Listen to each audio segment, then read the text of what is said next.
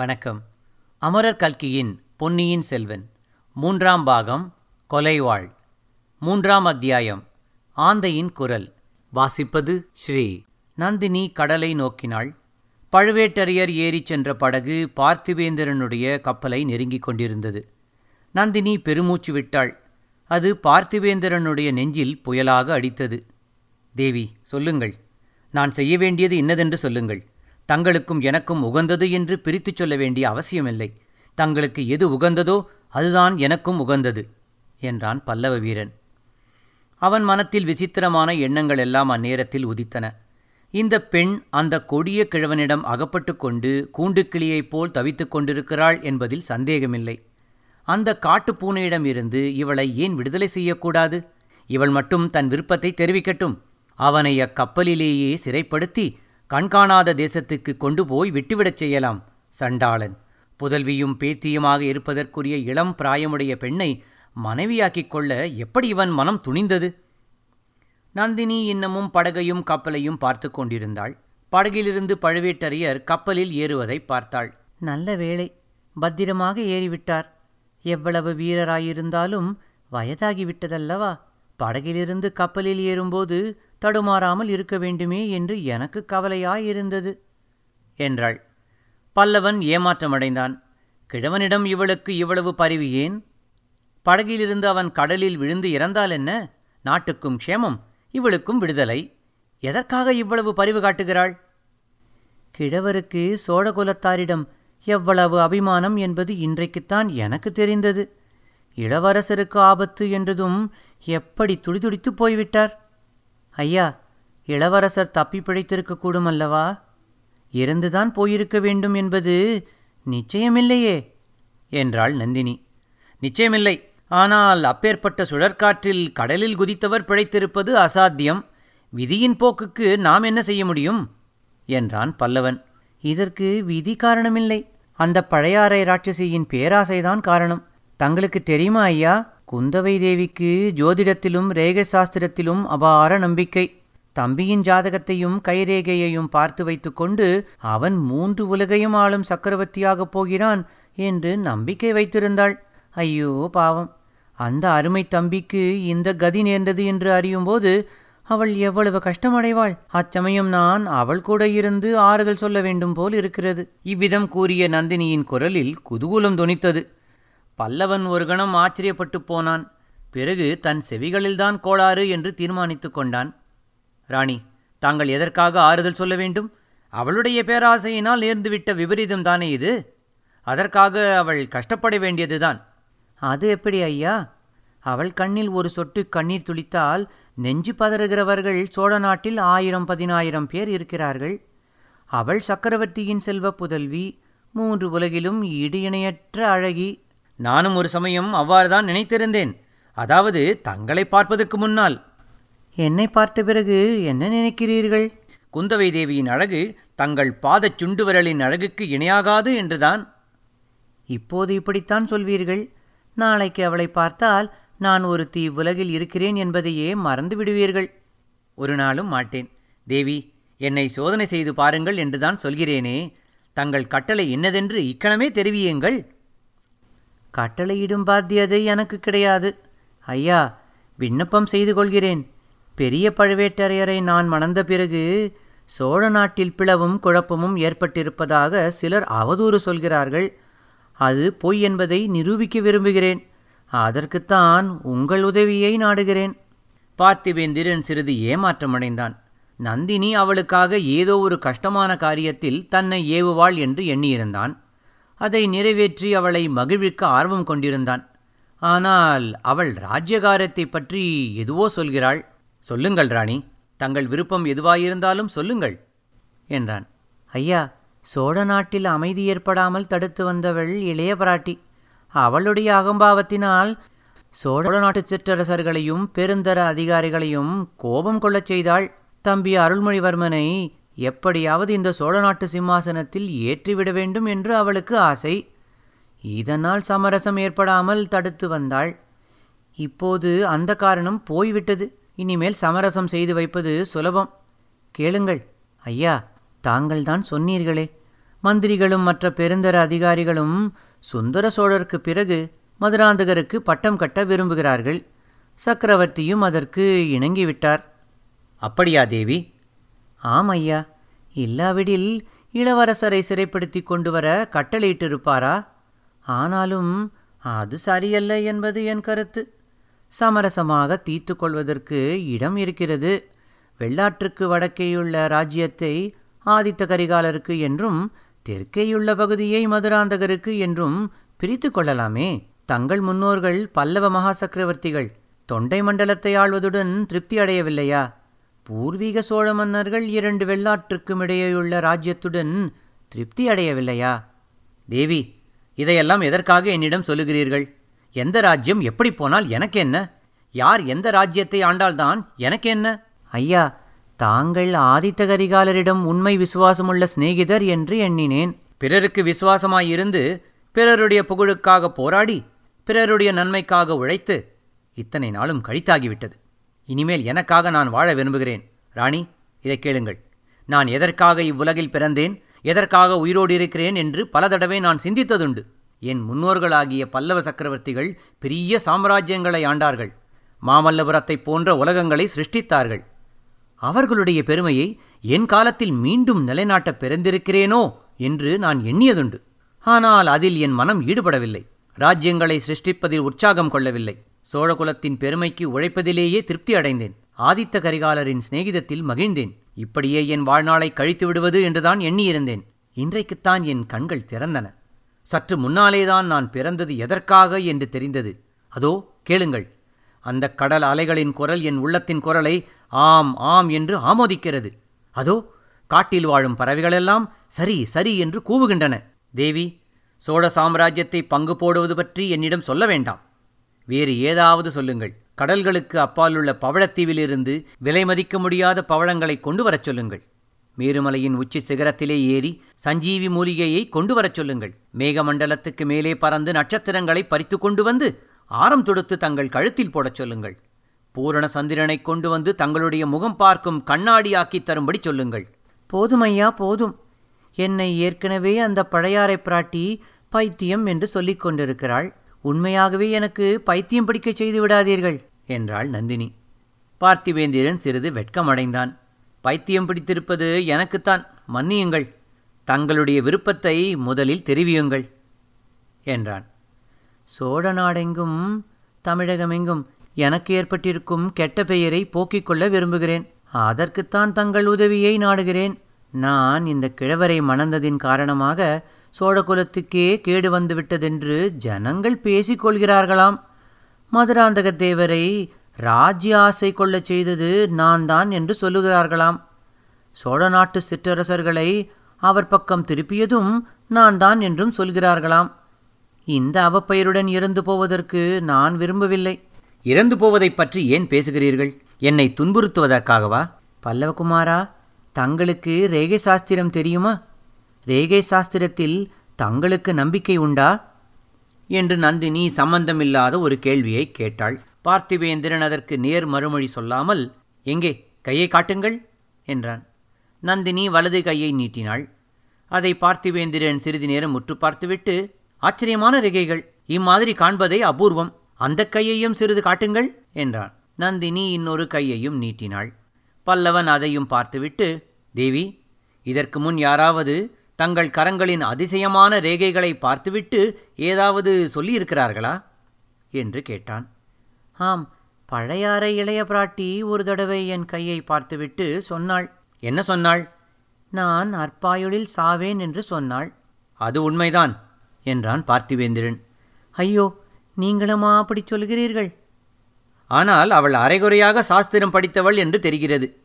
இந்த கைரேகையில் ஒன்று அற்பாயுளை குறிப்பது உண்மைதான் ஆனால் மற்றொரு ரேகை அந்த கண்டத்தைக் கடந்து புனர்ஜென்மம் ஏற்படும் என்றும் கூறுகிறது. அந்த புனர்ஜென்மத்துக்குப் பிறகு கடல் கடந்து பல நாடுகளுக்கு பிரயாணம் செய்யும் பாக்கியம் உண்டு என்றும் மன்னாதி மன்னர்களுக்கு கிட்டாத ஆனந்த வாழ்க்கை வெகுகாலம் உண்டு என்றும் கூறுகிறது. இவ்வளவும் தற்செயலாக கடற்கரையில் சந்தித்த ஒரு எவ்வன புருஷனுடைய உண்மை அன்பினால் கிடைக்கும் என்று தெரிகிறது. தங்களுடைய சின்னஞ்சிறு விருப்பத்தை நிறைவேற்றுவதற்காக அவன் தன் உயிரையே அர்ப்பணம் செய்வான். என்று ரேகைகள் மிக தெளிவாகச் சொல்லுகின்றன. இவ்விதம் கூறிக்கொண்டே பார்த்திவேந்திரன் சட்டென்று நந்தினியின் விரித்த இரு கரங்களையும் பற்றி தன் கண்களில் ஒற்றிக்கொண்டான் நந்தினி கைகளை உதறி விடுவித்துக் கொண்டு சீச்சி இது என்ன காரியம் செய்தீர்? என்றாள். மன்னியுங்கள் இவை தங்கள் கரங்கள் என்பதை மறந்துவிட்டேன். இரண்டு செந்தாமரை மலர்கள் என்று எண்ணிக்கொண்டேன் என்றான். பழுவேட்டரையர் பார்த்திருந்தால் உம்மை ஈட்டி முனையில் கழுவேற்றியிருப்பார் தேவி தங்களுக்காக கொடுப்பதற்கு எனக்கு இருப்பது ஓர் உயிர்தானே? என்று கவலைப்படுகிறேன். அந்த ஓர் உயிரையும் இப்படி கொடுப்பானேன்? இந்த அனாதை பெண்ணுக்கு உதவி செய்வதற்காக காப்பாற்றி வைத்துக் கொண்டிருங்கள். என்ன செய்ய வேண்டும் என்று சொல்லுங்கள். சோழ சாம்ராஜ்யம் தாயாதி கலகத்தினால் பாழாகிவிடாமல் காப்பாற்ற வேண்டும். அதற்கு தங்களுடைய உதவி வேண்டும். எப்படி? தங்கள் சிநேகிதர் கரிகாலரை கடம்பூர் சம்புவரையர் வீட்டுக்கு அழைத்து வாருங்கள்.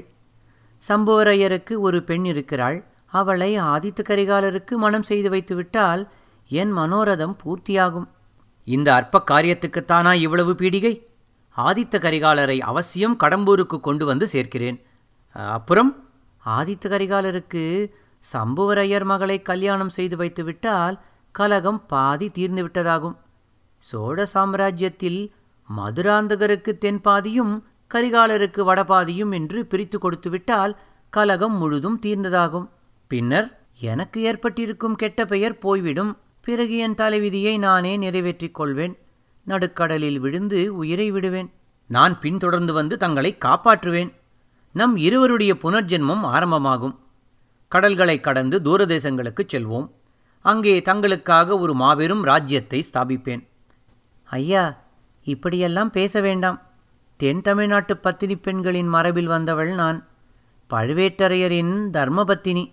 தேவி என்னிடம் உண்மையைச் சொல்லுங்கள். இந்த கிழவரை எதற்காக மணந்து கொண்டீர்கள்? இவர் பேரில் காதல் கொண்டா? அல்லது இவருடைய பலாத்காரத்திற்காகவா? நந்தினி பெருமூச்சு விட்டாள். அவளுடைய கண் விழிகள் மேல் நோக்கிச் சென்றன. ஏதோ பழைய துயரமான ஞாபகங்களில் சிறிது நேரம் ஆழ்ந்திருந்தாள் என்று தோன்றியது. பாவம் கிழவர் பேரில் பழி சொல்ல வேண்டாம். மனதார இஷ்டப்பட்டுத்தான் இவரை மணந்தேன். ஏன் எதற்காக? இவரிடம் அப்படி என்ன கண்டீர்? இவரிடம் ஒன்றும் காணவில்லை. அரண்மனை வாழ்வுக்கும் அதிகாரத்துக்கும் ஆசைப்பட்டு நானாகவே இவரை மணந்தேன். என்னால் நம்ப முடியவில்லை. நம்ப முடியாதுதான். ஆனாலும் அது உண்மை. சின்னஞ்சிறு பிராயத்திலிருந்து என்னை ஒருத்தி ஏழை என்றும் அனாதை என்றும் ஏளனம் செய்து வந்தாள். அரச குலத்து பிள்ளைகளுடன் விளையாடும் உரிமை கூட கிடையாது என்று சொல்லி வந்தாள். அந்த அவமதிப்பை பொறுக்க முடியாமல் இந்த தவறை செய்தேன். தேவி அப்படி தங்களை அவமதித்த பெண் பேய் யார்? தெரியவில்லையா? ஊகிக்க முடியவில்லையா? இளைய பிராட்டி குந்தவைதானே? ஆமாம். அவளுக்கு ஒரு நாள் நான் புத்தி புகட்டியே தீர்வேன். கடவுளே அவளுக்கு தண்டனை அளித்து விட்டார். அருமை தம்பியும் ஆருயிர் காதலனும் ஒரே போக்கில் போய்விட்டார்கள். இப்போது அவளுடைய நிலையை நினைத்தால் எனக்கு அனுதாபமாயிருக்கிறது. இந்த தண்டனை அந்த அகம்பாவக்காரிக்கு போதவே போதாது. சற்று முன் நான் தங்களை வேண்டிக்கொண்ட காரியத்துக்கு உதவி செய்தால் அவளுடைய தண்டனை பூர்த்தியாகும். சோழ சாம்ராஜ்யத்திற்கு தனி நாயகியாய் இருக்க வேண்டும் என்ற அவள் ஆசை மண்ணோடு மண்ணாகும். தங்கள் விருப்பத்தை நிறைவேற்றுகிறேன். பரிசு என்ன தருவீர்கள்? எது கேட்டாலும் தருவேன். தமிழ் பெண் குலத்தின் மரபுக்கு மாறுபடாத எதை கேட்டாலும் தருகிறேன். ராணி மேலை நாடுகளில் ஒரு புதிய சமயம் தோன்றியிருக்கிறதாம். அரபு தேசம் பாக்தாத் தேசம் பாரசீகம் முதலிய தேசங்களில் அது பரவியிருக்கிறதாம். அந்த சமயக் கோட்பாட்டின்படி கல்யாணமான தம்பதிகள் விரும்பினால் பிரிந்துவிடலாமாம் அதற்கு ஒரு சடங்கு உண்டாம். ஸ்திரீகள் கூட வேறு கல்யாணம் செய்து கொள்ளலாம். ஆம் நானும் அவ்வாறு கேள்விப்பட்டிருக்கிறேன். நாம் அந்த நாடுகளுக்கு போய்விடுவோம். அந்த சமய கோட்பாட்டை சேர்ந்து விடுவோம். அப்படியெல்லாம் சில சமயம் நானும் பகற்கனவு காண்பதுண்டு. ஆனால் நடக்கக்கூடிய காரியமா? தேவி ஏன் நடக்காது? அவசியம் நடக்கும். தாங்கள் மட்டும் சம்மதித்தால் நடக்கும். தங்களுடன் கப்பல் ஏறி கடல் கடந்து செல்வேன். தூரதேசங்களில் இறங்குவேன். இந்த கையில் பிடித்த கத்தியின் வலிமையினால் பெரியதொரு ராஜ்யத்தை ஸ்தாபிப்பேன். நவரத்தின கசிதமான சிங்காதனத்தில் தங்களை ஏற்றி வைப்பேன். தங்களுடைய சிரசில் பார்த்தோர் கண் கூசும்படியான மணிமகுடத்தைச் சூட்டுவேன். இதற்காகவே நான் பிறந்திருக்கிறேன். இதற்காகவே இவ்வளவு போர்க்களங்களிலும் சாகாமல் உயிரோடு இருந்து வருகிறேன். ஐயோ அதோ என் கணவர் திரும்பி வந்து கொண்டிருக்கிறார். படகு கரையை நெருங்கிவிட்டது. அமைதி அடையுங்கள். மற்ற விஷயங்களை பிறகு பேசிக்கொள்ளலாம். பிறகு எப்போது தேவி? எங்களுடன் தஞ்சாவூருக்கு வாருங்கள். விருந்தாளியாக வர அழைப்பு கிடைக்காவிட்டால் சிறையாளியாகவாவது வாருங்கள். தங்களுடைய அழைப்பே எனக்கு போதும் என்றான் பார்த்திவேந்திரன். பழுவேட்டரையர் ஏறி வந்த படகு கரையை அடைந்தது. கிழவர் படகிலிருந்து இறங்கி ஆங்காரமே உருவெடுத்தவர் போல் வந்தார். நந்தினியும் பார்த்திவேந்திரனும் எழுந்து நின்றார்கள். அவர்களை பழுவேட்டரையர் பார்த்த பார்வையில் அனல் பொறி கிளம்பிற்று. பாவம். அத்தனை நேரம் அவர்கள் சேர்ந்து உட்கார்ந்து பேசிக் கொண்டிருந்ததை நினைத்தாலே கிழவருக்கு கோபமாயிருந்தது. அதை வெளியிடுவதற்கு வழியில்லை. ஆகையால் உள்ளத்தில் கோபம் மேலும் கொதித்துப் பொங்கியது. நாதா கப்பலை நன்கு சொதித்தீர்களா? மாலுமிகளை நன்றாய் விசாரித்தீர்களா? இவர் கூறியதெல்லாம் உண்மைதானா? என்று நந்தினி கொஞ்சம் குதலை மொழியில் கேட்டாள். அந்த குரல் பழுவூர் அரசரை கொஞ்சம் சாந்தப்படுத்தியது. ஆம் ராணி இவன் கூறியதெல்லாம் உண்மை என்று தெரிந்தது. சோழ நாட்டின் தவப்புதல்வன் சோழகுலத்தின் செல்வக்குமாரன் தமிழகத்தின் கண்ணின் மணியான இளவரசன் போய்விட்டான் என்று கூறி பல்லவனை திரும்பி பார்த்து அதற்குக் காரணமானவன் இதோ நிற்கும் கொலைபாதக சண்டாளன்தான் என்று கர்ஜித்தார். ஐயா அதற்கு காரணம் நான் அல்ல. என் பேரில் பழி போடாதீர்கள். இளவரசரை கடல் கொண்டதற்கு காரணம் சோழ நாட்டையே ஆட்டுவிக்கும் பெண் உருக்கொண்ட மோகினி பிசாசு என்றார் பார்த்திவேந்திரன். கிழவரின் கோபம் இப்போது அணைகடந்த வெள்ளமாயிற்று. நந்தினியை பற்றித்தான் அவன் அவ்வாறு சொன்னதாக எண்ணினார். அடப்பாவி என்ன சொன்னாய்? என்று கூறிக்கொண்டு தரையில் கிடந்த ஈட்டியை சட்டென்று குனிந்து எடுத்தார். பார்த்திவேந்திரனை குறிவைத்து ஓங்கினார். நந்தினி அவருடைய கையை பிடித்து தடுத்தாள். நாதா இது என்ன காரியம்? எத்தனையோ பகைவர்களைக் கொன்று தங்கள் வெற்றிவேல் இந்த விருந்தாளியின் ரத்தத்தினால் கரைபடலாமா? என்றாள். ராணி இவனா விருந்தாளி. சற்று முன்னால் உன்னை பற்றி இவன் கூறியதை நீ கேட்கவில்லையா? என்றார் கிழவர். கோபத்தினால் அவர் குரல் குடறி சொற்கள் தடுமாறின. அவர் என்னை பற்றியா சொன்னார்? நன்றாய் கேட்டு தெரிந்து கொள்ளுங்கள். அப்படியானால் என் கையிலுள்ள கத்தியினாலேயே பழி வாங்குவேன். தங்களுக்கு சிரமம் தரமாட்டேன் என்றாள் நந்தினி. ஐயா நான் என்ன பைத்தியமா? பழுவூர் இளையராணியை பற்றி அவிதம் சொல்வதற்கு பழையாறையில் உள்ள மோகினி பிசாசை பற்றியல்லவா சொன்னேன். இளைய பிராட்டி குந்தவை வந்தியத்தேவன் என்னும் வாலிபனிடம் ரகசிய ஓலை கொடுத்து இளவரசருக்கு அனுப்பினாள். அந்த முரட்டு வாலிபனை காப்பாற்றுவதற்காகவல்லவோ நான் எவ்வளவு தடுத்தும் கேளாமல் இளவரசர் அலைக்கடலில் குதித்தார். ஆகையால் இளவரசரின் மரணத்துக்கு குந்தவை காரணம் என்று சொன்னேன் என்றான் பார்த்திவேந்திரன். பழுவேட்டரையர் தம் அவசர புத்தியை குறித்து சிறிது வெட்கமடைந்தார். அதை வெளியில் காட்டிக்கொள்ளாமல் வெறுமனை மூடி மறைக்க பார்க்காதே.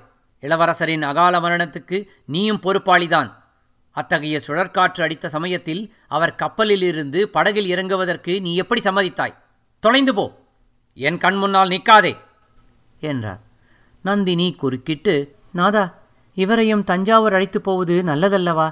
நடந்தது நடந்தபடி இவரே சக்கரவர்த்தியிடம் தெரிவிப்பது நலமல்லவா? இல்லாவிட்டால் ஏற்கனவே நம் பேரில் குற்றம் சொல்ல காத்திருப்பவர்கள் இதையும் சேர்த்து சொல்வார்களே. நாம் தாம் இளவரசரை கடலில் மூழ்கடித்து விட்டோம் என்று கூட கூசாமல் பழி சொல்வார்களே. என்றாள். சொன்னால் சொல்லட்டும். அதற்கெல்லாம் நான் அஞ்சியவன் அல்ல சொல்லுகிறவன் நாக்கை துண்டிக்கச் செய்வேன். ஆனால் இவன் நம்மோடு வருவதும் ஒரு காரியத்துக்கு நல்லதுதான். பார்த்திவேந்திரா ஏன் அங்குமிங்கும் பார்த்து விழிக்கிறாய்? தப்பி ஓடலாம் என்று பார்க்கிறாயா? என்று கூறி சற்று தூரத்தில் நின்ற வீரர்களை கை காட்டி அழைத்தார். நாலு பேர் விரைந்து வந்தார்கள். இவனை பிடித்து கட்டுங்கள். என்று கட்டளையிட்டார். வீரர்கள் நாலு பேரும் பார்த்திவேந்திரனை நெருங்கினார்கள். அருகில் நெருங்கி வரும் வரையில் அவன் சும்மா இருந்தான். பிறகு ஒரு நொடி பொழுதில் தன் கைவரிசையை காண்பித்தான். நாலு வீரர்களும் நாலு பக்கம் போய் விழுந்தார்கள். ஐயா என்னை கட்டி தலையிடுவதாயிருந்தால் மற்றவர்களை அனுப்ப வேண்டாம். வீராதி வீரரும் முப்பத்தாறு போர்க்களங்களில் அறுபத்தி நாலு காயங்களை அடைந்தவருமான பெரிய பழுவேட்டரையர் கையினால் கட்டுப்படுவதற்கு நான் சித்தமாயிருக்கிறேன். மற்றவர்களை என் அருகிலும் நெருங்கிவிட மாட்டேன் என்றான். பழுவேட்டரையர் முகத்தில் சிறிது மலர்ச்சி காணப்பட்டது. நீ வீர பல்லவகுலத்தில் பிறந்த வீரன். சந்தேகமில்லை. எங்களுடன் தஞ்சாவூருக்கு வந்துவிட்டு போக சம்மதம் என்று சொல். உன்னை கட்ட வேண்டிய அவசியமில்லை என்றார். அதுதான் என் விருப்பம். சக்கரவர்த்தியை நேரில் பார்த்து நடந்தது நடந்தபடி சொல்ல விரும்புகிறேன். என் பேரிலும் வீண் பழி ஏற்படக்கூடாதல்லவா? என்றான் பார்த்திவேந்திரன். அப்படியானால் உடனே புறப்படுவோம் என்றார் பழுவேட்டரையர். அச்சமயம் அவர்கள் இருந்த இடத்துக்கு சற்று தூரத்தில் இருந்த காட்டிலிருந்து ஆந்தை ஒன்று கூவும் சத்தம் கேட்டது. நந்தினி சத்தம் வந்த திக்கை நோக்கினாள். அதனால் அவள் முகத்தில் ஏற்பட்ட மாறுதலை மற்ற இருவரும் கவனிக்கவில்லை. இந்த கோடிக்கரைக்காடு மிக விசித்திரமானது.